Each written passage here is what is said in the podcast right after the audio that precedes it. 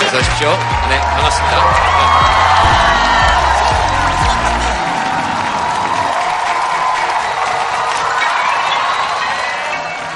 어서 오십시오. 무작위로 추첨이 돼서 오신 분 아니에요? 굉장히 성격이 밝은 분들이 많이 들어오신 것 같습니다. 양평이 원래 물 좋고 공기 좋고 인심 좋고 그렇죠? 갑자기 살던 집을 갑자기 놔두고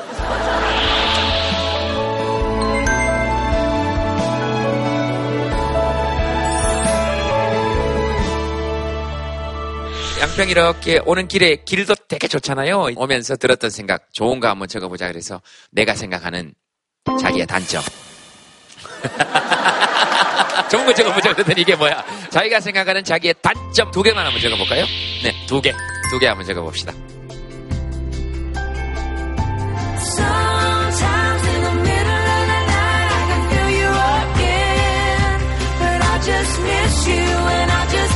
You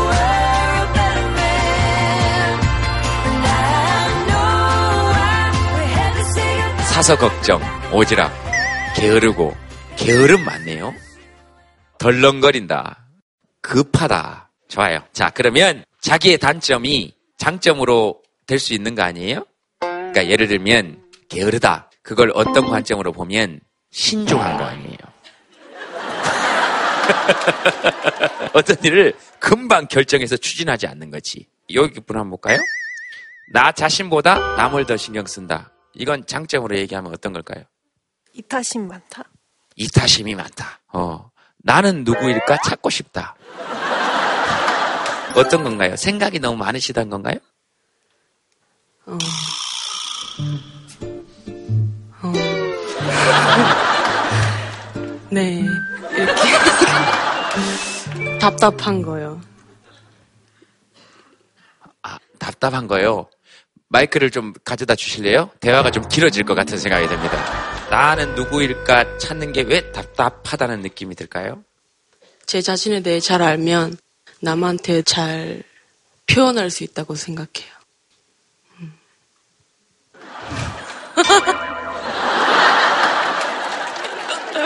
왜더 잘 표현하고 싶으세요? 다른 사람에게 자기를.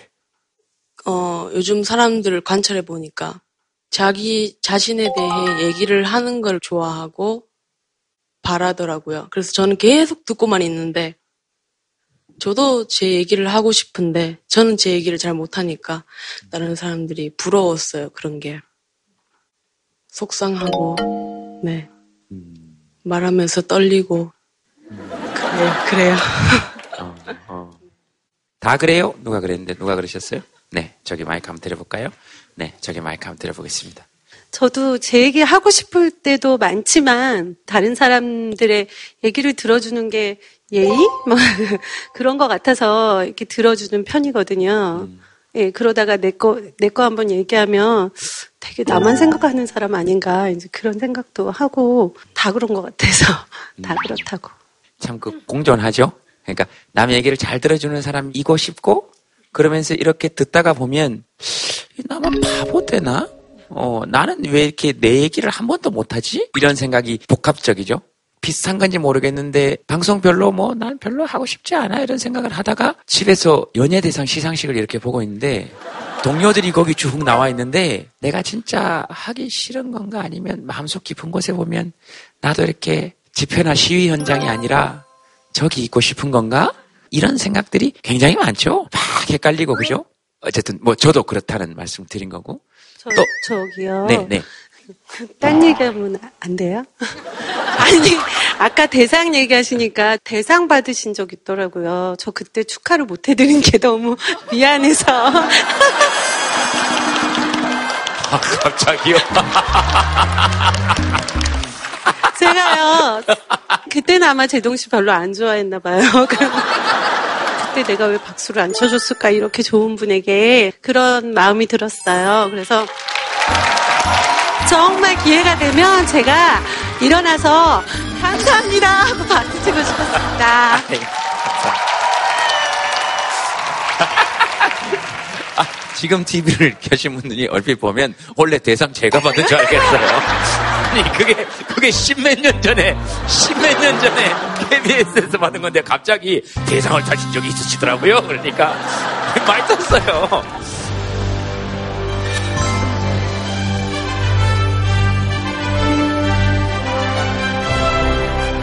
지금 들어보니까 본인을 잘 표현하지 못한다는 것에 대해서 여러분들 혹시 동의 동의가 잘 안 되시죠? 어, 네, 본인 표현 정도가 아니고 본인 표현하고 흐르던 대화의 주제까지 바꾸어 가시면서 그러니까 단점이라고 생각되던 게 관점을 바꾸어 보면 장점이 될 수도 있는 거니까 그런 얘기를 한번 해보고 싶었어요. 어, 여기 앞에 마이크 잠깐 한번 드려볼까요? 네. 받아. 왜 받아? 너 받으라고. 세명 같이 왔죠? 화장품을 똑같은 걸 썼어요. 잠깐만 한번 볼까요? 네, 자신감이 없고 걱정이 많대요. 그 자신감이 본인이 전혀 없는 것 같아요? 전혀? 괜찮아요. 이럴 때 한번 해봐요. 아, 괜찮아. 음, 아니 하기 싫으면 안 해도 돼요. 저보고 하기 싫어요. 그거 엄청난 자신감이에요. 옆에 같이 온 친구는 재능이 없다 이렇게 썼네요. 왜 그렇게 생각했을까요? 그냥 어, 제가 특성학원을 다니는데요. 네, 이제 바로 취업을 하는 학생들이 많아요. 네. 대학을 안 가고. 네. 근데 그런 애들은 빨리 진로를 정해서 하는데 저는 아직 재능이 없다 생각하고 진로를 잘 못 정해가지고 좀 그런 거 보면 되게 진짜 마음이 조급해져요. 오, 알림이 울리는데요. 오, 알림이 울리는데요. 어디선가 알람이 울리는 소리를 들었어요. 엄청난 재능인데요. 굉장히 민감하고 장기적인 진로를 짜는 데는 어떨지 모르겠지만 순간적 집중력만큼은 탁월한 것 같아요. 어, 순간적 집중력만큼은. 그리고 재능이 없다는 게 구체적으로 어떤 게 없다는 거예요. 잘하는 게 없는 것 같아요. 지금 방금 잘하는 거 하나 있었는데. 아니, 그건 직업을 삼을 수 없잖아요. 아, 그래요? 알람 알리는데 그걸 직업을 어떻게. 알람 알리는 거. 주위 소리 알람 잘 듣는 거 듣는 걸로 만약에 직업을 하면 뭐 어떤 게 있을까요? 아, 남의 얘기 잘 들어주는 거. 아, 모닝콜 해주시는 분. 그래, 호텔에 취업해가지고, 알람 따라라라 계속 들으면서, 500이러시죠? 알람 울렸거든요? 그것도 자기한테 알람이 있는 게 아니고, 1층에 가만히 있는데, 어머, 호텔 내에서 어디 소리를 들렸어. 어머, 702온것 같은데 전화하는 거야. 702호실에 지금 알람 울렸으니까 빨리 일어나세요. 얼마나 멋있어. 그럴까요? 소연이 친구는 어떻게 생각해요? 소연 씨 얘기에 대해서? 예요? 예, 그럼 누굴 얘기하겠어요? 외우는 걸 잘하고요. 웃게 해주고 정이 많은 것 같고. 내 얘기지. 네 얘기냐? 주위에 보면 나를 이렇게 막 웃게 해주는 사람이 있잖아요. 그거 사실 굉장한 재능이에요. 그리고 그걸 알아봐 주는 것도 굉장한 재능이고. 또 뭐 그냥 얘기 들으면서 자신의 단점에 대해서 얘기해보고 싶다 하시는 분 있으면 손 한번 들어보시겠습니까? 네, 아, 저기, 저기 먼저 한번 들어볼까요? 서울 신림에서 온 석효원이라고 합니다. 오, 신림에서, 예, 멀리서 왔죠. 어, 여기도 신림에서 왔어요? 어, 뭐. 근데 이런 경우는 처음이에요. 신림에서 왔어요? 저희도 신림에서 왔어요. 그리고 마이크도 안 들었는데, 반가워요. 그러니까 좋아요. 예, 신림에서 오셨어요. 네. 지금 29 이제 됐는데요. 대학 졸업하고 취업을 전공 삼아서 일을 했는데 네. 주변 사람들이 그 인식이 별로 안 좋더라고요. 제가 경호학과를 나왔는데 경비원으로 생각을 하니까 안 좋구나. 경비원이 안 좋은 직업은 아니, 아니에요. 그걸 전제로 해서, 네. 또 다른 일을 또 해봤는데 그 일도 또 탐탁지 않게 생각이 드는 것 같아서 그것도 그만두게 되고 또 무슨 일을 하셨는지 여쭤봐도 됩니까? 아, 자동차 썬팅 기술을 배워보고 싶어가지고 네.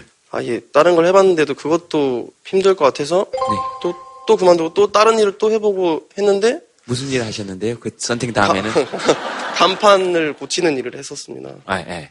그것도 일을 그만두고 나서 이제 다른 일을 하려니까 자신감은 이제 아예 생기질 않더라고요. 뭘 해야 될지도 모르겠고 음, 사회가 저를 잘 받아주지도 않는 것 같기도 하고 음. 그래서 한 한 달 좀 넘게 집에서 있는데 저 혼자 사는데 좀 많이 힘들더라고요. 자신감도 다 떨어지고. 혹시 본인의 단점은 뭐라고 적으셨는지? 자신감이 없다. 자신감이 없다.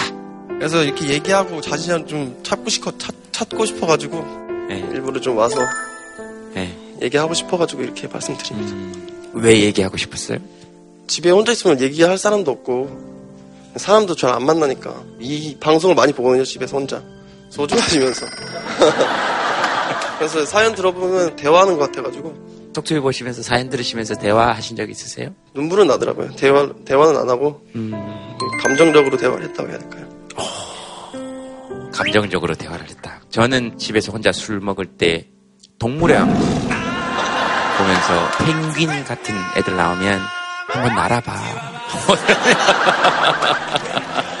그런 감정적 대화, 그 실제로 얘기를 해보기도 하고 그랬는데, 사람이 살다가 보면 자신감이 떨어질 때가 있죠. 갑자기 바닥을 혹 쳐가지고, 이거 뭐지? 이럴 때가 우리 다 있는 것 같아요. 근데 혜원 씨 얘기 들으면서 제가 든 생각은, 재주가 엄청 많은 사람이구나 하는 생각. 경호, 썬팅, 간판, 그 다음에 TV를 보면서 감정적 대화를 할 수 있는 능력. 통합적으로 뭔가를 잘 하시는, 그러니, 효원 씨 앞으로 잘 될 거예요. 이런 얘기가 아니고, 그냥 제 느낌에 되게 재주가 많으신 분이구나 이런 생각이 들었어요. 혹시라도 인력이 한 명 더 필요하다면, 앞으로 경호 일을 하시게 된다면, 제가 한 명 추천해 줄 사람은 있습니다. 소리에 굉장히 민감한 여고생이 한 명 있는데, 다니다가 혹시라도 미세한 소리라도 들리면, 저기 이상한 소리 나요! 이렇게 얘기할 수 있는 우리 희선이 친구들 세 명을 추천합니다. 또 뭐 얘기 들으시면서 그냥 하고 싶은 얘기 있다. 네네, 네. 제가 요즘 걱정이 있는데 혹시 말해도 되나 해서. 안 된다 그러면 어떡할 건데요? 아, 오늘, 아, 오늘 너무, 너무 와서 말하고 싶었어가지고. 그러니까 하실 거잖아요. 제가 안 된다 그래도. 그래도 선생님이시니까. 무슨 과목 배웠는데요? 네, 알았어요. 네. 저 엄마가 방송, 이 방송 진짜 좋아하시거든요. 네. 근데 저희 엄마가 저랑 동생 키워 주신다고 하루도 안 쉬시고 빨간 날도 못 쉬시고 항상 일하시거든요. 그래서 마음이 안 좋았는데 오늘 신청했는데 이렇게 당첨돼서 엄마 진짜 힘들게 나왔거든요. 그래서 사실 진짜로 말하고 싶어요.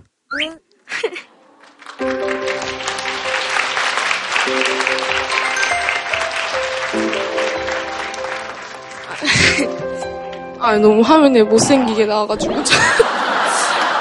걱정되긴 하는데 뽑아주셔서 정말 감사드리고 어 저희 엄마가 맨날 일만 하셨는데 오늘 시간 내서 와주셨거든요. 그래서 혹시 엄마한테 마이크 한번 드려도 되나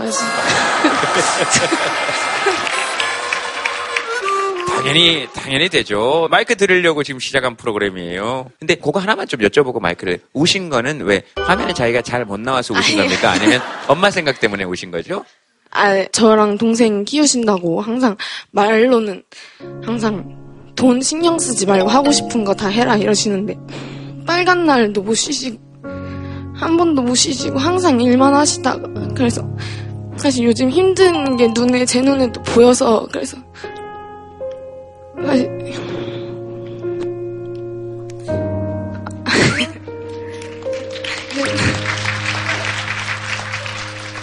방송 나와서 울까 생각했는데 진짜 눈물이 나와서 신기한데. 아니, 저 엄마한테 너무 감사드리고 엄마가 김재동 선생님 말씀 듣고 위로도 좀 받고 좋은 영향도 많이 받아서 올해 행복했으면 좋겠고 조금 덜 힘드셨으면 좋겠고 사랑해요.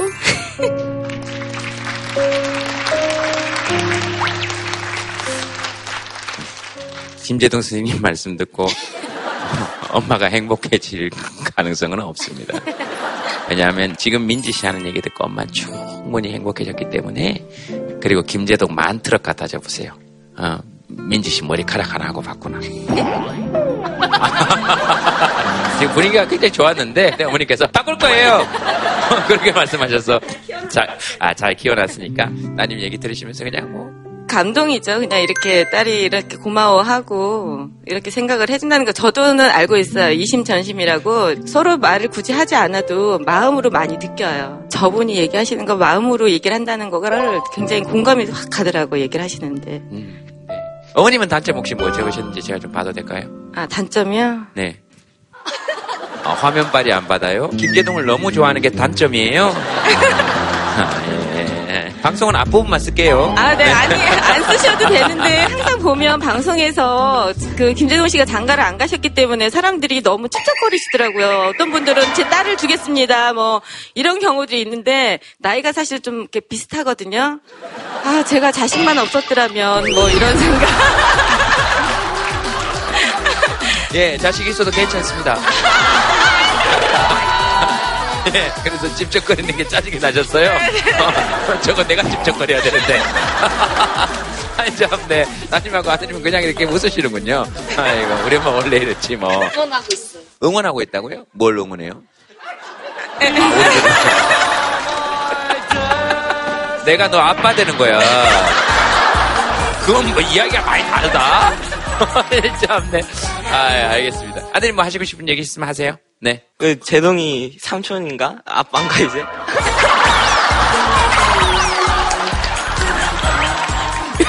온 가족이, 온 가족이, 온 가족이. 저, 아, 이거, 아, 아, 이거 내가, 아니, 삼촌이에요. 삼촌이 아빠 아니에요? 아빠 아니라고? 아빠 아니야! 아빠 아니에요.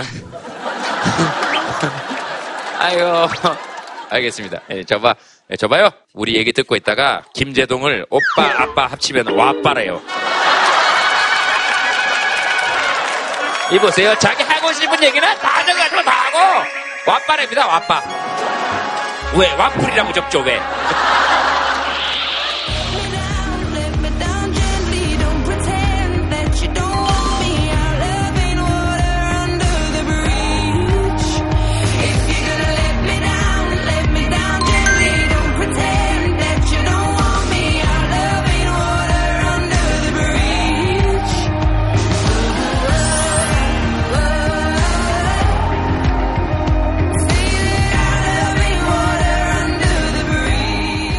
패널 여러분들 모시겠습니다. 여러분 박수로 환영해 주시기 바랍니다. 어서오세요.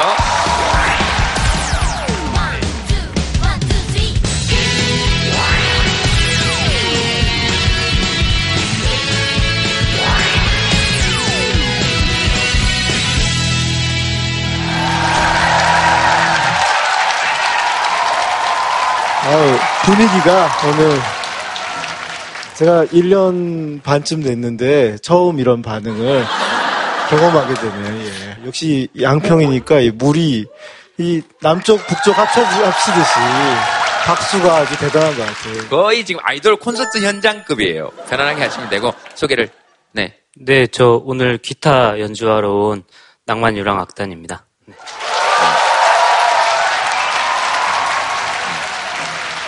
어, 어떻게 불러드려야 되죠? 지금 방금 이름을 말씀하신 건지. 아니요, 제가 하고 있는 팀이 낭만 유랑 악단인데요. 원맨 밴드예요. 아, 낭만 유랑 악단에 네. 아직 멤버를 못 뽑아가지고 성함이 정인성입니다. 이- 인성 씨. 네네. 인, 인- 인성 씨. 인성 씨. 인성 씨.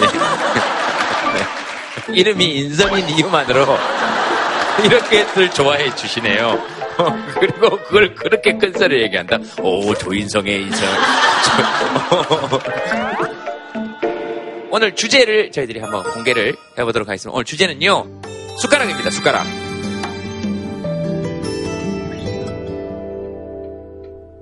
한 숟가락, 두 숟가락 술 뭐 이렇게 뜨기도 하고 한 술, 두 술 하기도 하는데 쌤 뭐 왜 왜 왜 왜 왜 왜 왜 왜 왜 왜 왜 아니 저걸로 뭐 적거나 하는 거 아니니까 아 그럼 적으세요. 예 생각나는 적으세요. 네 숟가락 하면 떠오르는 거 한번 적으세요. 아무 얘기도 안 했는데 막 스케치북이 호호 돌아가는 소리가 막 따뜻합니다. 이거 좋네요. 한번 들어봐도 돼요? 한 숟가락만 더 먹어라. 아, 이 말 진짜 좋죠?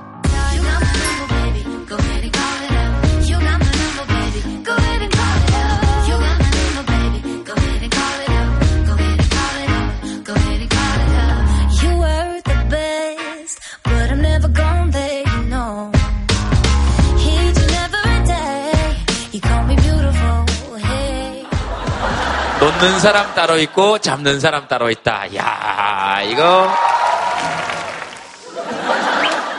뭐, 뭐, 뭐가, 뭐, 뭐예요? 뭐라고 적어놓은 거예요? 유리겔라 적으셨어요. 아, 유리겔라. 이건 조금 우리가 세대 차이가 좀 날 수 있어요. 연식이 좀 있으신 분이 적으셨죠. 예. 2,000원? 2,000원이라고 적으시면. 이제 저희 엄마랑 동네에 있는 땡땡소에 갔는데요. 그 젓가락이 하나 필요하시대요. 네. 그럼 사면 되지 그랬는데 숟가락이 옆에 붙어 있는 거예요. 그래서 에이 그럼 수저를 다 사지 뭐 그거 얼마나 한다고. 그리고 이제 계산을 딱 하는데 2천 원이 써 있는 거예요. 그래서 너무 가벼운 마음으로 그 숟가락을 사는데 아 이게 비싸면 어떻게 할까 또 우리 딸이 돈을 내야 되는데 그런 생각을 가지셨던 것 같아 갖고 어, 말은 안 했는데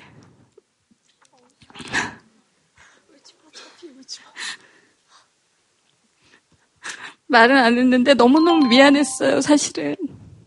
제가 좀 여유가 있고, 좋았으면, 형편이 좋았으면, 어, 그런 거 엄마가 그냥 필요하다고 언제든지 말을 하셨을 텐데, 제가 그렇지가 못하니까 그 숟가락 하나 사는 것도 마음에 걸리셨던가 봐요. 그래서 그 2,000원이라는 말에 엄마가 너무 편안해 하셔서 정말 저도 기분이 좋았어요.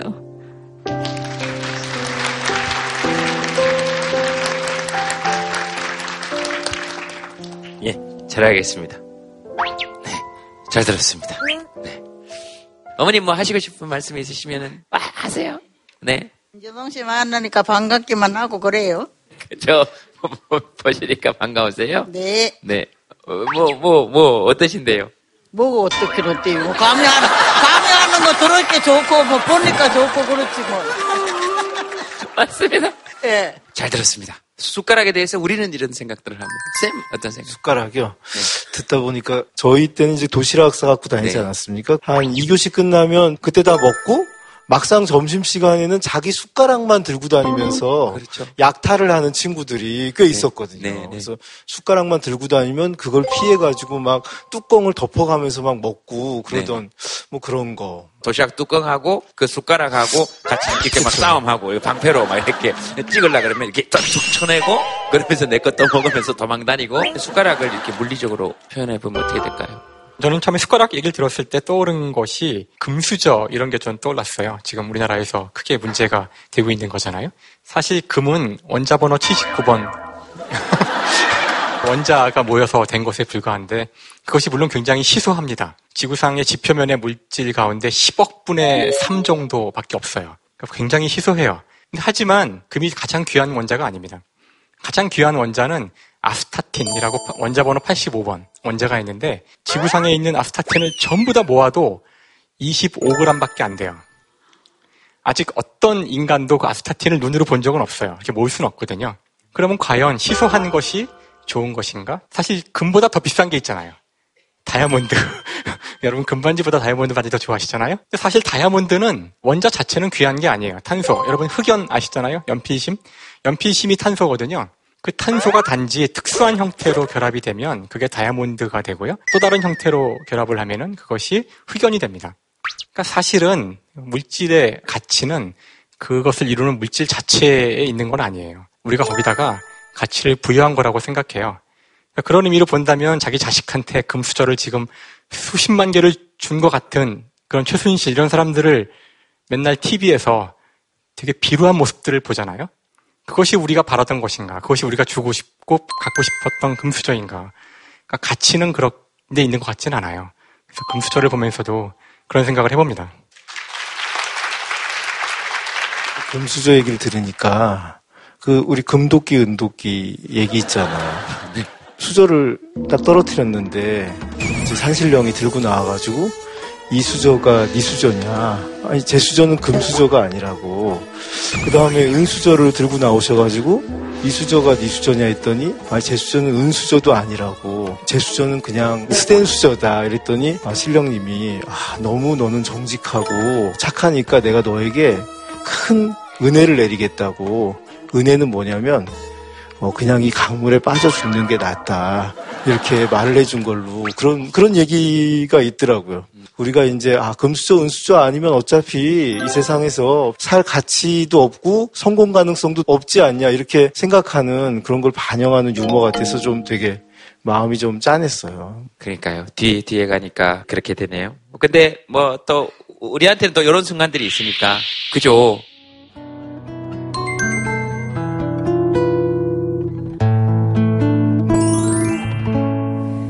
어디로든 갈 수 있는 튼튼한 지느러미로 나를 원하는 곳으로 헤엄치네. 몇만 원이 넘는 다는 서울의 꽃등심보다 맛도 없고 비린지는 몰라도 그래도 나는 안다네. 그동안 내가 지켜온 수많은 가족들의 저녁 밥상. 나를 고를 때면 내 눈을 바라봐줘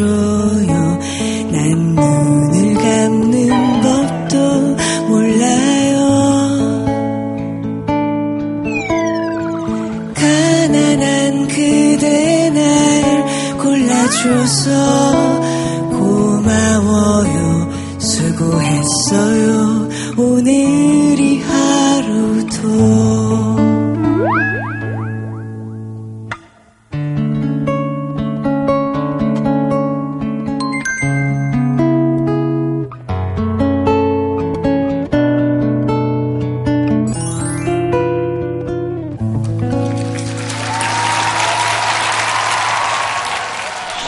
게스트 모시겠습니다. 여러분 박수로 환영해 주시기 바랍니다.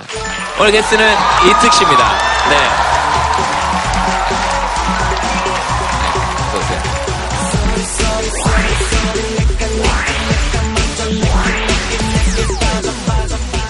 네. 양평을 사랑하고 톡투유를 사랑하는 남자, 양평을 사랑하고 톡투유를 사랑하는 남자, 이 팀입니다. 안녕하세요.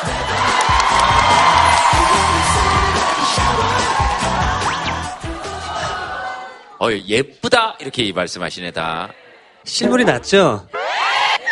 감사합니다. 이게 세월이 거꾸로 가는 것 같아요. 어떻게? 빛이 막 이렇게 톡 나네. 아, 빛이 나나요? 예. 제 느낌에는 저도 이특 씨 좋아하는데 옛날에는 좀 반항적인 느낌이 얼굴에 약간 있었는데 예, 예. 굉장히 이렇게 밝아지고 예뻐진 것 같아요. 예. 장가갈 때가 된 것 같습니다. 지금 말씀들로는 시집 가실 때가 된 것 같아요. 지금 밝아지고 예뻐지고 꼭 이렇게 얼굴 이런 거라기보다 자꾸 저기 대놓고 그렇게 말씀하시면 안 돼요. 그 손으로 이렇게 자꾸 이렇게 얘기하시면서 어, 만졌으면 좋겠다 이렇게 이렇게 하시면 안 됩니다. 아, 그렇게 하시면 곤란해요. 그리고 그러는 거 아니에요. 아니 제가 여기 있는데 계속 그렇게 하시면 안 됩니다. 아무리 그래도 그럼 제가 여기서 이렇게 나와서 얘기를 합니까? 인터뷰를? 아, 알았어요, 알았어요. 아이고, 내가, 아이고, 내가 정말, 아이고, 정말 진짜. 그, 숟가락 하면 뭐 떠오르시는 게 있습니까? 저는 숟가락을 보면 더 열심히 살아야겠다는 생각이 들어요.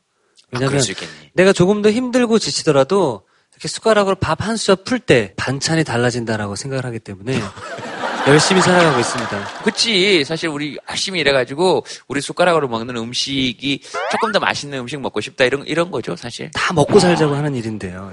예. 네. 식사는 하셨습니까? 네? 식사는 하셨습니까? 밥 오늘 먹었습니다. 아, 예. 축하드립니다. 축하드립니다. 그렇죠. 사실 밥 먹는 거 축하받을 그 그것만큼 축하받을 받을 만한 일 없죠. 그 다른 나라에도 그런 식의 인사가 있습니까? 니치 팔로마, 니치 팔로마. 숟가락에 이렇게 보면 그림이 그려져 있잖아요. 제일 흔하게 그려져 있는 그림이 뭔지 아세요? 학. 학이면은 좀 좋은 숟가락 쓰시는 분들이에요. 사슴? 그러니까 이게 좀 좋은 그 십장생 계통이 먹고 오래 살라는 뜻에서 십장생을 새겼는데 조금 더 서민적으로는 인삼무늬가 제일 흔해요. 인삼무늬. 먹는 밥이 인삼하고 똑같이 보약이다 이런 의미로 거기 인삼을 많이 그려놨거든요. 우리나라에 인삼 무늬가 있는 숟가락이 전체 숟가락의 4분의 1이 넘는다고. 쌤은 그런 걸 어디서 정신의학 전문의를 모셨는데 숟가락의 무늬에 4분의 1이 인삼이 넘습니다. 그래서 알겠습니다. 아, 좋습니다. 그러면 사연 보면서요 같이 말씀하실 저희 프로그램을 한번 보신 적 있으시죠? 저는 톡투유 애청자입니다. 예전 시간대 바뀌기 전부터 네. 그 그리고 이제 송곳이란 드라마가 방송이 돼서 시간대가 옮겨졌잖아요. 제동 형님의 그 외침부터 해가지고 아니면 토, 일다 하시는 거죠. 그럼 우리 프로그램이 원래 9시 40분에 하는데, 그럼 우리 프로그램이 없어지는 겁니까? 피디님 어떻게 된 거예요? 드라마 뒤로 이 송곳 같은 인간이 갑자기 끼어들어가지고 제 한 주의 마무리 프로그램이 톡투유로 바뀌었습니다. 예, 정말로 제가 좋아하는 프로그램이에요. 저는 인생 경험이 좀 많이 없거든요. 그래서 이런 분들의 이야기를 좀 들으면서 제 인생 공부도 좀 해가고요. 이런 프로그램 또 오래 가야 된다 생각하고 혹시나 어떤 뭐 물질적으로 또 생명학적으로 우리가 이 세상에 없었을 때 혹은 MC가 바뀌었을 때 그리고 MC가 혹은 이특으로 바뀌었을 때라도 이 톡투유를 여러분들은 많이 사랑해 주셨으면 좋겠습니다. 특이는 얘는 지금 이런 얘기 할 수 있다고 생각해요. 그러나 그 이야기에 여러분들이 박수를 친다는 것은 이거 그래도 한, 한 시간 넘게를 우리가 이야기하면서 어? 그렇게 함께 울고 웃고 그 세월이 했는데 이특이 한다니까 거기서 금세 와! 와! 알았어요. 잘해봐요. 알았어요. 알았어요. 다음 주에는 어디로 가면 되죠, 그러면? 다음 주에도 양평으로 오시면 돼요.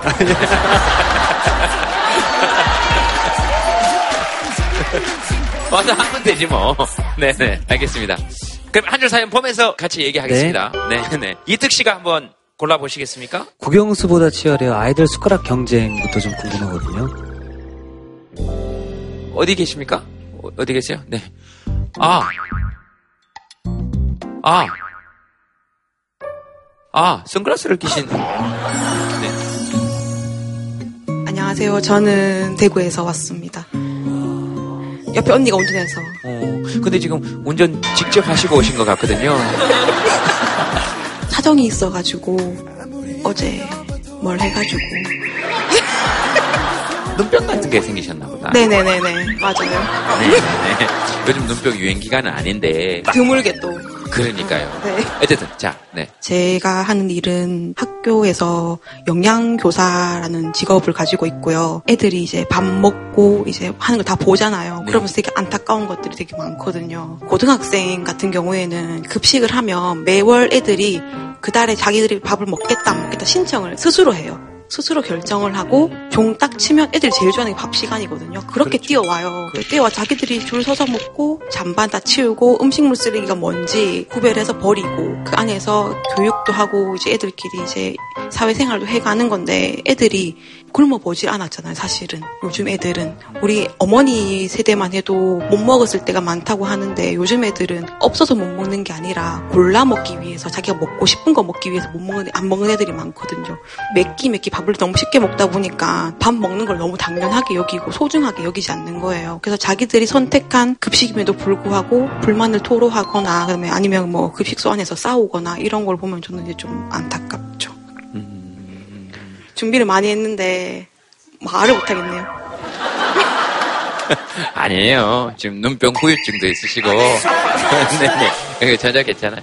네. 애들 그래도 밥 먹는 거 보면 참 좋죠. 진짜 예뻐요.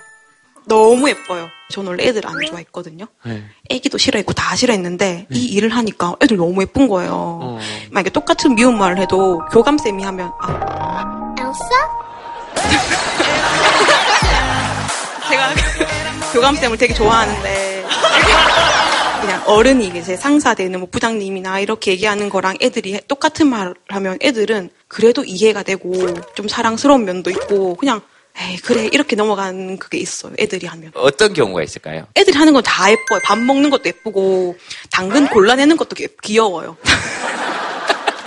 그래서 당근 왜 골라내 하면 신기하게 고3인데도 이거 좀 이따가 모아서 먹으려고 이러거든요. 고3인데도. 어, 근데 나는 네 먹는 거 보고 싶은데 이렇게 얘기하면 그럼 한 번만 먹어본다면서 먹거든요. 오 잘한다 이러면 다 먹어요. 고등학생이 고래 고등학생이 애들이 제가 오고 난 다음에 밥 너무 맛있어졌다고 살 많이 쪘다고 막 이런 식으로 얘기하면 너무 좋은 거예요. 물론 살찌면 안 되는데 애들한테 너무 고맙고 뭐 항상 저 잘 챙겨주시는 교감 선생님이랑 교장 선생님이랑 너무 항상 감사드리죠. 진심입니다. 네, 알고 있습니다. 근데 사실은 급식 문제 이런 게 문제가 될 때도 있잖아요. 급식비 중간에서 이렇게 잘못돼가지고 위에 사람들이 해서 급식이 좀 부실하고 막 그런 것도 뉴스에 나오고 하는데 영양 선생님들이 이렇게 만드실 때는 진짜 당근을 골라내는 모습까지도 예쁜 아이들을 위해서 그렇게 정성껏 만들었는데 애들이 잘 안 먹고 이러면 아유 좀 먹지 이런 생각이 이제 드시나 봐요. 얘기를 듣다 보니까 밥상머리 교육이 또 생각이 났습니다. 어렸을 땐 뭐 이렇게 앉아서 먹는 식탁보다는 이렇게 좌식으로 네. 이렇게 앉아 있으면은 네. 올바른 자세를 먹어야 된다 그래서 양반다리라든지 무릎을 꿇고 이렇게 먹었었는데 아 무릎 꿇고 먹었어요? 예, 예. 어느 날은 이 자세가 너무 편한 거예요. 그렇죠. 예. 양반다리라든지 무릎을 꿇고 이렇게 먹었었는데 아 무릎 꿇고 먹었어요? 예, 예. 어느 날은 이 자세가 너무 편한 거예요. 그렇죠. 자세는 이게 제일 편하죠. 이게 제일 편하죠. 예, 이러고 밥을 먹다가 굉장히 혼난 적도 있었고, 네. 그리고 또 한 번은 이제 젓가락으로 김치를 집었다가, 아, 그래도 나는 몸통보단 이파리가 맛있지? 놓고 이파리 잡는데, 너 지금 뭐 하는 짓이야? 이러는 거예요. 네. 그래서 내가 집은 처음 반찬은 그걸 가져가야 된다. 이런 교육도 받았고요. 혹시 몇 살이세요?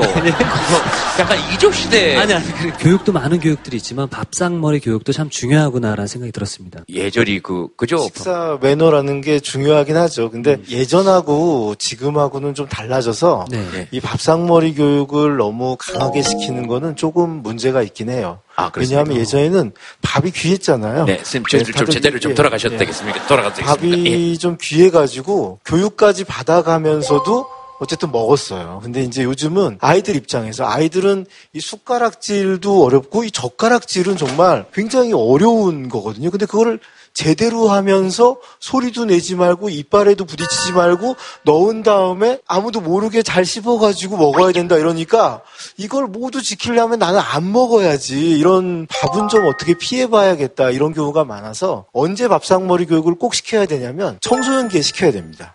어, 청소년기에는 조금 남에 대한 신경을 많이 쓰거든요. 유아기나 아동기에 너무 지나치게 시키면은 밥 먹는 자리가 맨날 약간 싸움판이 되는 경우도 많아요. 그래서 저는 좀 바람직하지 않다 이렇게 생각합니다. 네, 네, 네. 우리 왜 마치고 이렇게 라면 같은 거 같이 드시잖아요. 제가 혹시 좀 쩝쩝거리거나 이런 적 있었습니까 혹시? 저 먹는데 바빠가지고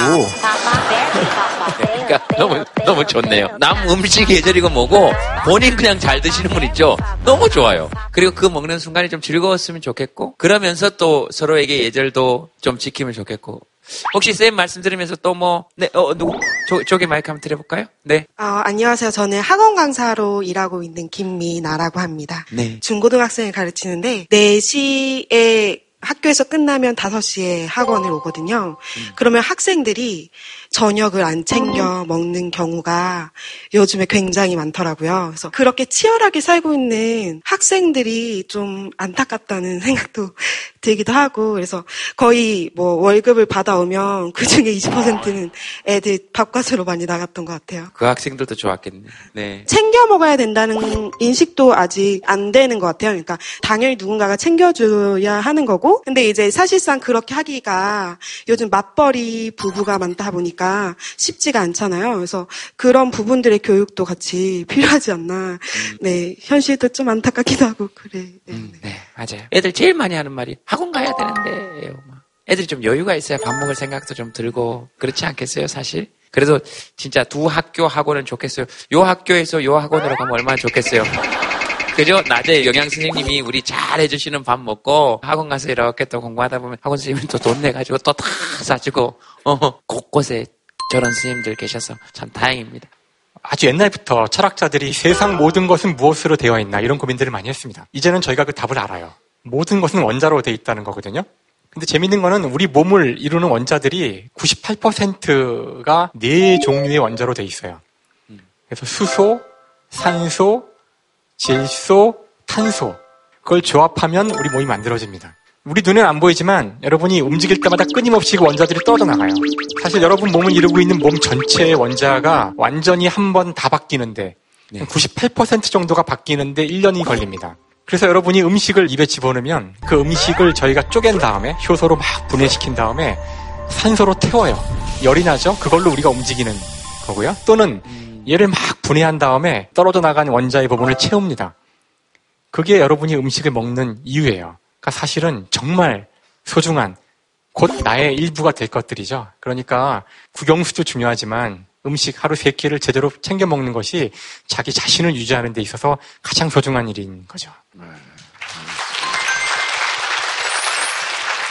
우리 학생들 중에 의견 한 번만 한번 들어보겠습니다. 어, 밥 먹을 시간 없다, 요새. 예, 저기, 마이크 한번 드려볼까요? 네. 저는 학교에서 체대 입시 준비하고 있는 이제 고등학교 3학년 올라가는 학생인데요. 네. 운동 끝나면 점심을 먹어요. 근데 점심을 먹어야 되는데 이제 방학을 했으니까 학교에 친구들이 많이 안 나오는 거예요. 음. 그래서 같이 먹을 친구가 없는 거죠, 저는. 맨날 음. 똑같은 막 김밥이나 이런 거 사먹는데 넓은 교실에서 혼자 밥을 먹는데 외롭습니다. 그렇겠네. 김밥 먹으면 목매이는데. 아, 그래도 김밥 사장님이 잘 말아주셔서 맛있게 잘 먹고 있습니다. 잘 먹어야 되는데, 진짜. 근데 또 먹고 싶은 거 다 먹지도 못하죠? 너무 많이 먹어서 가끔씩 쌤들이 체중 조절하라는 말씀도 가끔 하시고 그래도 뭐 네 먹고 살자고 하는 짓이니까 열심히 잘 먹고 다니겠습니다. 오늘 누구랑 왔습니까? 오늘 엄마랑 같이 왔어요. 엄마는 뭐 그냥 따님 하시는 얘기 들으면서 그냥 제가 이제 어 어린이집에서 아가들 밥을 해주는 일을 하고는 있는데 아, 막상 또 애들 제 자식 밥은 사 먹게 하는 거잖아요. 그러니까 조금 마음이 걸리기도 하고 그런데 쫓아다니면서 해줄 수 있는 것도 한계가 있는 거고 대신 아침은 안 먹으면 학교를 안 보내거든요. 그래서 아침에는 항상 따뜻한 밥에 그냥 김치라도 먹고 가게끔 지금까지 했었던 것 같아요. 왜, 왜, 왜 울어요? 엄마가 저보다 한 시간 더 일찍 일어나거든요. 제가 그래도 막 알람을 맞춰놓는다고 하는데 알람을 못 들어가지고 아까 좀 잘 듣는다고 할 때 좀 부러웠거든요. 그래서 저 엄마가 깨워야 일어나는데 엄마는 저 밥 해준다고 일어나가지고 진짜 엄청 진짜 따뜻한 밥 주거든요. 맨날 아침에 일어나서 너무 감사한데 그 감사함에 제가 가끔씩은 잊고 사는 게 좀 많은 것 같아서 좀 미안해서 죄송스럽기도 하고 그래도 맨날 따뜻한 밥 차려줘서 너무 고마워요.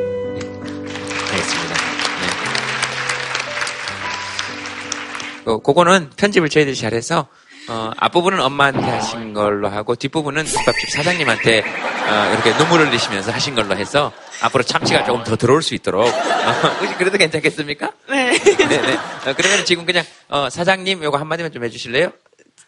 네 사장님 항상 네 됐어요. 그거 뒤에 거 붙이면 돼요. 네 사장님 맨날 따뜻한 밥 차려줘서 너무 고마워요.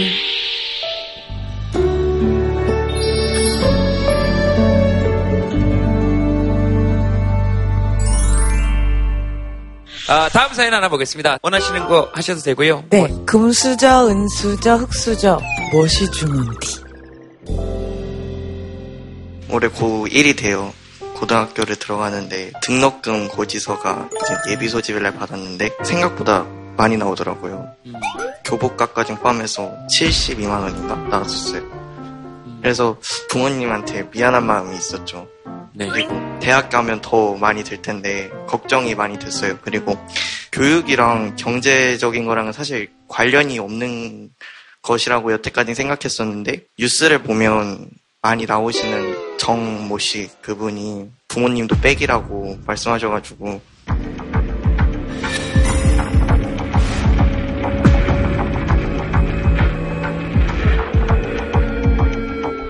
돈 많은 사람들이 결국은 교육도 다 가져가는구나라고 생각을 하게 되면서 많은 걱정을 했던 것 같아요. 그리고 소득 수준의 차이가 있을 텐데 소득 수준으로 인해서 학업을 중단해야 되는 상황이 오면 그런 사람들은 사회에 입문했을 때 고졸이나 중졸이라는 꼬리표를 달고 입문하게 되는 거니까 취업에서도 순위권에서 점점 밀려나게 되고 지금이 계급 사회도 아닌데 너무 그런 거 가지고 그런 생각을 들었던 것 같아요. 이번 주제를 보면서. 성대 씨가 생각할 때는 이런 거는 앞으로 어떻게 하면 좀 더 올바른 방향으로 나아갈 수 있을까요? 전문적으로는 모르겠는데 중등교육까지는 지금 무상교육이잖아요. 교육의 기회는 모두 평등해야 되는 게 맞으니까 대학교는 안 되더라도 고등교육까지는 무상이어야 되지 않을까라는 생각이 들었어요. 사실은 무상이라고 볼 수 없는 거죠. 왜냐하면 우리가 낸 세금을 가지고 우리 아이들에게 쓰는 것이니까 그리고 교복에 관련되는 거 이런 것만 부담을 좀 덜어줘도 그죠? 네, 알겠습니다. 잘 들었습니다. 우리 아들한테 네. 경제적인 이런 고민을 할 줄 몰라가지고 부모로서 좀 마음이 좀 그렇네요. 제가 그 그렇게 안 키우려고 많이 했는데 사실 제 단점이 돈을 못 모으는 거예요, 사실은. 좀 벌만 하면 돈 쓸 일이 생기더라고. 직장도 옛날에는 IMF 때 잘리고 열심히 살아가지고 좀 돈 모으려니까 사업이 안 돼가지고 또 미국까지 갔다가 또 이제 빈털터리로 한국에 다시 왔고 얘한테 그 그런 게 좀 짐이 됐는지 모르겠는데 제가 우리 아들한테는 좀 걱정 안 했으면 좋겠다고 이렇게 전달하고 싶네요. 감사합니다. 아빠한테 저런 얘기 안 했나 보다, 성재가. 그죠?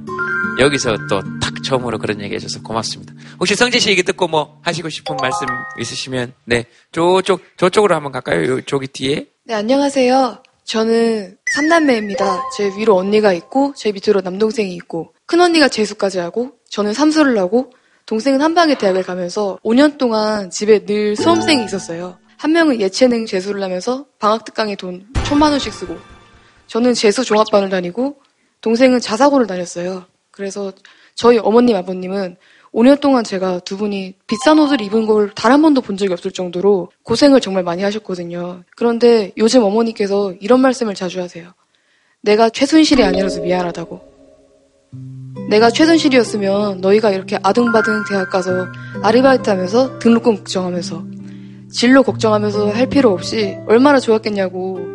저는 저희 어머니가 부끄럽지 않고 한평생 진짜 저희는 뭐 신발, 양말 떨어진 거 바로 바로 확인하면서 자기는 비싼 옷을 입어본 적이 없는 사람인데 그런 사람이 되도 않은 이유로 저희한테 사과를 하세요. 흑수저 부모라 미안해. 최순실이 아니라 미안해. 저는 저희 어머니가 범법자가 아닌 이유로 저희에게 미안해하는 줄 모르겠어요.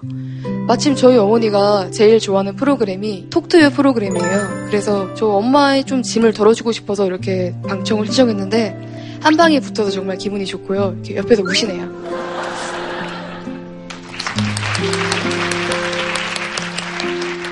엄마, 미안해 하지 마. 라는 얘기를 저렇게 씩씩하고, 어, 똑부러지게 되게 든든했습니다. 예, 감사합니다. 감사합니다. 네, 감사합니다. 예, 쌤 뭐 하시고 싶으신 말씀 네, 금수저, 흑수저 이제 여기 문제를 얘기하는 건데요. 우리 사회가 갖고 있는 사실 흙에 있는 금속 가운데 가장 양이 많은 게 철이에요. 사실은 흑수저는 철수저죠. 근데 철의 문제점은 철은 녹이 습니다. 사실 금이 오랫동안 중요했던 이유는 금이 녹이 잘 새지 않는 반응하지 않는 금속이라서 오랫동안 우리가 소중히 다뤘던 건데요. 이제 과학기술이 발전하면서 금과 같이 녹슬지 않는 철을 이용해서 그런 금속을 만들어내죠. 그게 바로 이거.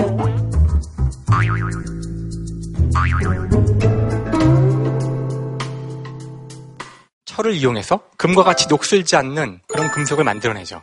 그게 바로 우리가 오늘날 사용하고 있는 이거.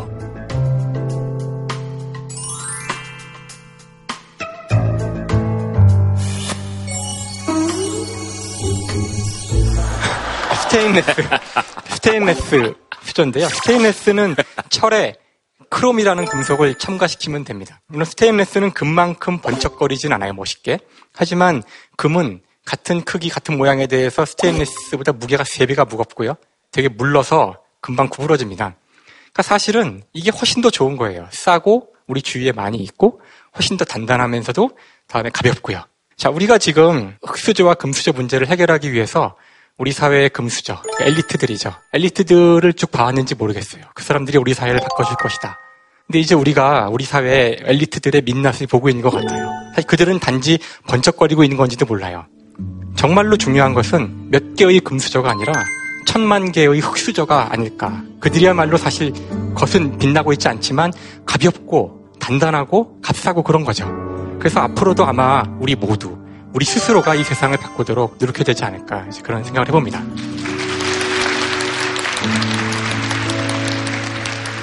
뭐 소리 좀 지르셔도 돼요. 네, 지금. 초반 같았으면 소리를 많이 질렀을 건데, 시간이 많이 지나니까, 또, 지금 되게 감동은 또 받으셨고, 어, 이제 체력의 문제들이 좀 나오셨어. 어, 우리가 흑수저가 아니고 철수저네요. 어, 그리고 거기에 크롬이 첨가되면 우리 모두 스테인레스 수저가 될 수 있는 거 아니에요? 그죠? 그러면 이미, 이미 흙에 들어있어요. 이, 아, 이미 흙에 들어있으니까. 그냥 모아서 합치는 것만 하면 되죠. 아, 모아서 합치는 것만 하면 되는구나. 금수저 흑수저라는 얘기가 제 때는 없었던 얘기거든요. 네. 사실 또 연예인으로서 또 아이돌로서 또 많은 스포트라이트를 받기 때문에 저를 또 금수저로 또 봐주시지 않을까라는 생각이 드는데 저는 이제 이제 중학교 고등학교 시절을 이렇게 돌이켜 보니까 그러니까 정말로 저는 똥수저이지 않았나라는 생각이 들어요. 그래서 저는 집이 또 그렇게 형편이 좋은 편이 아니어가지고 데뷔를 하자마자 저는 이제 13년 차 가장이 됐거든요. 그냥 그런 말씀을 드리고 싶어요. 저도 어렸을 때는 왜 나는 조금 더 부유한 집에서 조금 더 행복한 가정에서 태어나지 못했을까 부모를 원망하거나 이런 것들이 참 많았었는데 시간이 지나고 나서 뒤돌아보니까 그러한 어떤 상황들이 있었기 때문에 지금의 단단한 내가 만들어질 수 있었고 우리가 책을 보면서 교훈을 받는 위인전이나 전기문에는 부유하거나 행복한 가정에서 태어난 사람은 단 한 명도 없었다. 항상 어려움 공경에 처했던 분들이 뭐 이 시대를 새롭게 일으켰고 그들이 이 시대의 영웅이다라는 걸 보면서 나도 작은 영웅이 될 수 있겠다는 희망이 생겼거든요. 그래서 힘들어 하시는 우리 대학생들, 우리 고등학생, 청소년들도 작은 영웅이 되셨으면 좋겠습니다.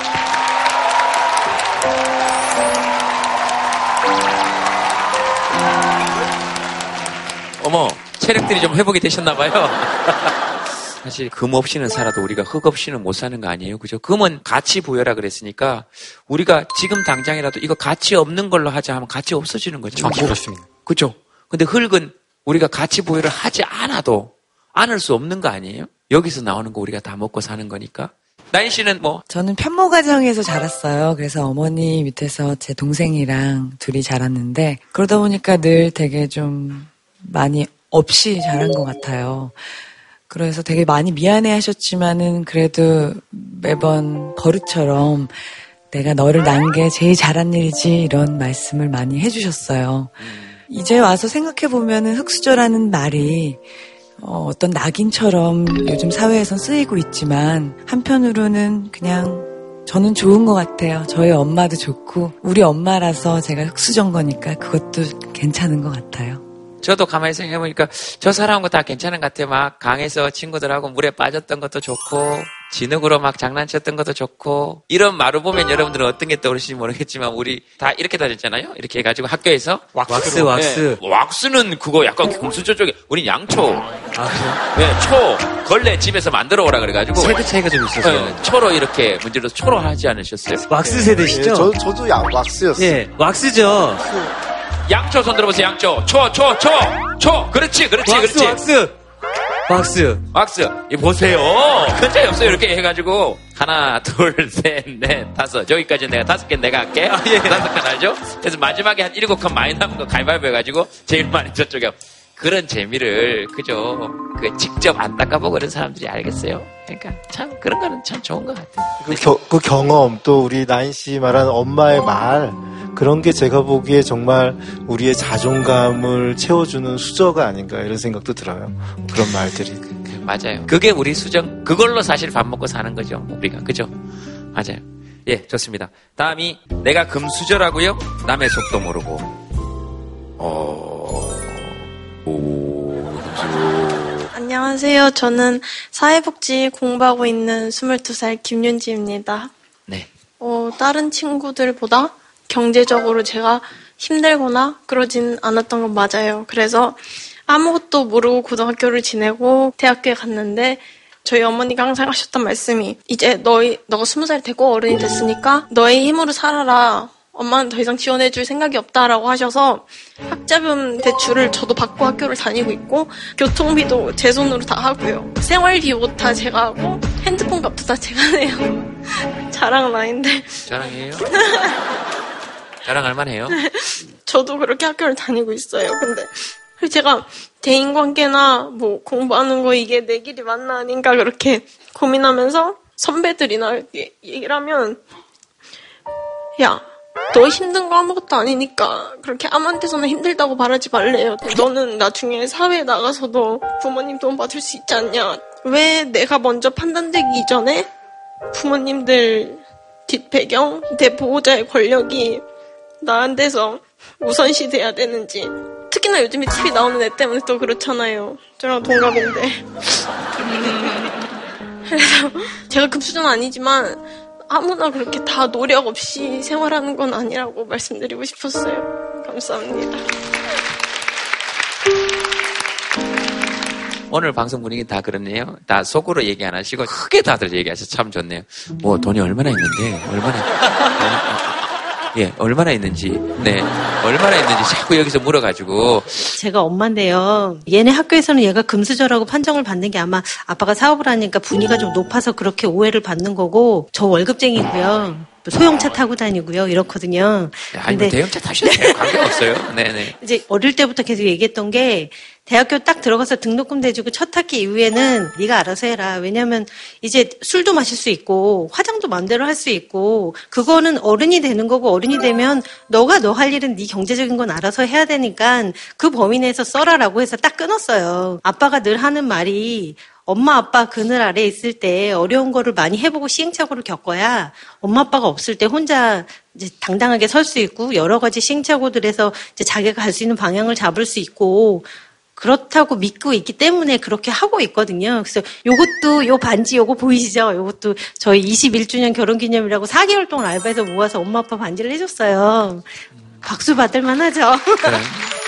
네, 근데 혼자 그렇게 열심히 하고 씩씩하게 잘한다고 생각했는데 우는 거 보니까 억울한가 봐요. 제가 나- 되게 나쁜 엄마가 되는 것 같네요. 아니 아니 엄마라서요. 저희 금수저고 그렇게 부자 아니고요. 돈 많지 않고요. 그냥 평범한 대한민국의 그 중산층의 대표적인 집입니다. 그리고 부자여도 그렇게 괜, 괜찮아요. 그러니까 우리 사회가 늘 그렇게 하잖아요. 야, 저런 차 타고 다니면서 뭐 그런 얘기할 자격 있어? 그러면 안젤리나 졸리는 전용기 타고 아프리카 가잖아요. 오렌 버핏이나 이런 사람들 욕 안 하잖아요. 그렇게 자기한테 잘해주면서 좋은 일 하는 거 그거 결코 이중적인 일 아니라고 생각해요. 아마 근데 그런 점에서 억울할 수 있겠죠. 친구들하고 얘기하다 보면 그렇게 하니까 사실 우리가 너무 좀 어, 사실 우리가 너무 좀 어, 어, 어, 네. 코, 콧구멍 쑤시는데, 어, 그좀 비추지 말고요. 이런 것 때문에 더 우는 거예요. 네. 어, 쪽에만 마이크 드릴까요? 빨간색 모자 빨간 쓰시고. 모자. 네, 그 빨간색. 계십니다. 네네네. 네, 안녕하세요. 저도 대학에서 사회복지학과 전공하고 있어가지고 비슷한 그런 상황이라고 생각돼서 일단 저는 대학교 1학년 딱 들어가자마자 집이 안 좋아져서 제가 방학 때는 막 알바를 세 타임을 뛰고 그랬어요. 그러면서 대학 생활을 하는데 한 번은 교수님이 어, 왜 이렇게 평소에 알바를 하냐. 차라리 부모님한테 받아서 더 열심히 공부를 해서 장학금을 받으면 되지 않겠냐. 이렇게 말씀을 하시는 거예요. 근데 저는 당장 알바를 안 하면은 돈이 없어서 생활비가 없어지는데, 어, 이게 되게 메비우스의 띠 같은 느낌이거든요. 공부를 못하면 장학금을 못 받고 장학금을 못 받으면 또 알바를 해야 되고 알바를 하면은 시간 때문에 또 장학금을 못 받게 되니까 근데 또 대학교에서 친구들끼리 저렇게 너는 금수저니까 뭐 이렇게 싸우게 되는 문제가 정책이나 시스템상의 문제라고 저는 생각을 하거든요. 대학에서 조금이라도 이제 등록금을 인하해준다면 이제 같은 학생들끼리 이렇게 서로 얼굴 붉히고 너는 금수저인데 더 어, 혜택을 많이 받냐, 뭐, 이렇게 안 해도 되는 문제인데, 친구들과 싸우는 게 아니라 잘못된 정책이나 그런 시스템을 고쳐 나가는 게 우선이지 않을까라는 생각에서 마이크를 달라고 했습니다.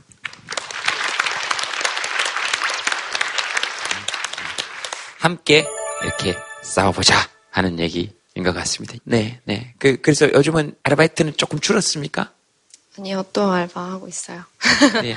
몸 잘 챙겨가면서 숟가락으로 밥 잘 드셔가시면서 네. 다 종합해서 헌법 전문처럼만 됐으면 좋겠습니다. 우리 헌법 전문에 그렇게 돼 있거든요. 정치, 경제, 사회, 문화 각 분야에 있어서 각 인의 기회를 균등하게 하고 능력을 최고도로 발휘하게 하며 그 여러 가지 편차에 따르는 조금의 것들은 우리 감수할 수 있잖아요. 그죠? 하지만 기회는 균등했으면 좋겠다. 그런 차원에서 아까 성재 씨가 얘기한 거 이런 게 좀 잘 좀 됐으면 좋겠다. 그런 생각이 다들 이렇게 열심히 사는데 조금씩 나아져야 될 거 아니에요. 그죠? 숟가락 하니까 하나가 좀 생각이 나는데. 네네네. 예, 우리가 좀 작년 말, 올해 초까지 굉장히 국민들이 많이 노력을 했잖아요. 네. 근데 이제 노력한 거에 비해서 그 거기에 숟가락만 올려놓으려는 사람들도 있을 것 같아요. 숟가락만 올려놓는 사람을 막아야지 우리의 수저를 지키고 우리가 얻을 수 있는 거를 잘 지키지 않을까 이런 생각이 듭니다. 예.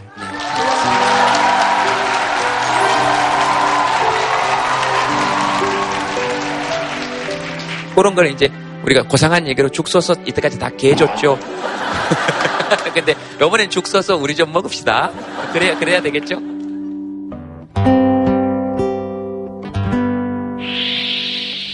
시간이 아주 천천히 청춘 앞에 서 성이다